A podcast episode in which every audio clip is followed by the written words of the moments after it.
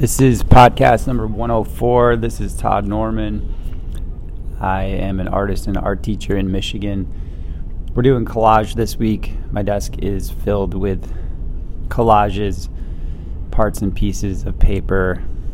There's a Marilyn Monroe picture with the eyes cut out, but that's not a very good description. There's Pablo Picasso and Marilyn Monroe, where I took the a strip, two inch strip where their eyes would be, and cut it out. So students are putting words and pictures of other people in the space in between.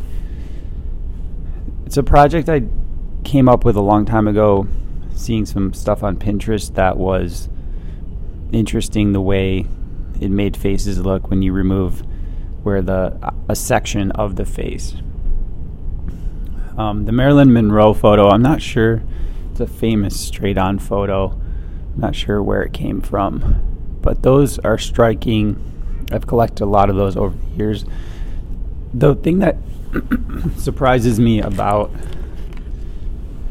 um, collage with students is how sophisticated they are and don't realize, like, visually, the language that they can use visually and the storytelling and the way that they use pictures is so much more sophisticated than anything I've seen. And I think it's because they're exposed to visual elements in storytelling through video and TV and YouTube. So I think we underestimate, like, severely underestimate what students can do with kind of a narrow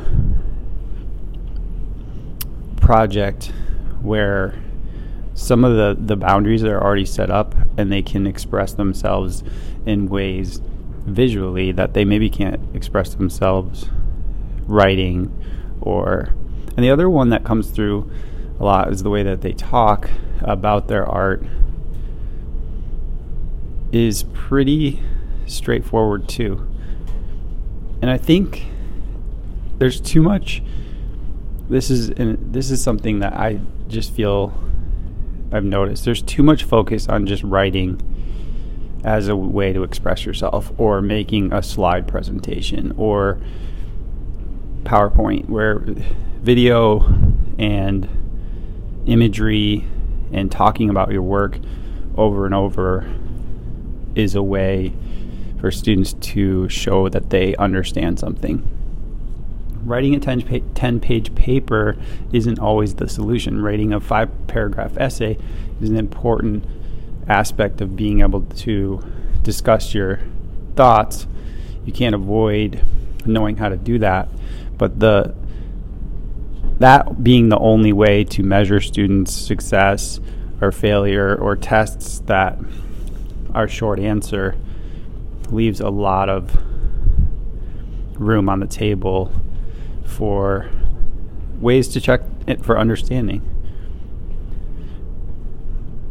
Some people don't process information that way. And when you sit down and talk to them, they actually know a lot more than you think they know about the, how the world works, what the content is, what they're supposed to be understanding and learning, what they've picked up what they've missed. So I think we have a responsibility to do that for young people is to say, what do you know and how can you show me what you know?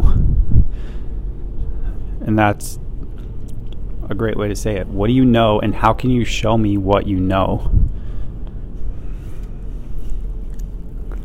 Also, asking them about what what it is they're good at. What are you good at? What do you know how to do? How did you figure out how to do that thing? Why are you good at it? Why do you keep doing it? Where does the motivation come from? Young people need those conversations, and we need to step outside of the curriculum sometimes and talk about that stuff.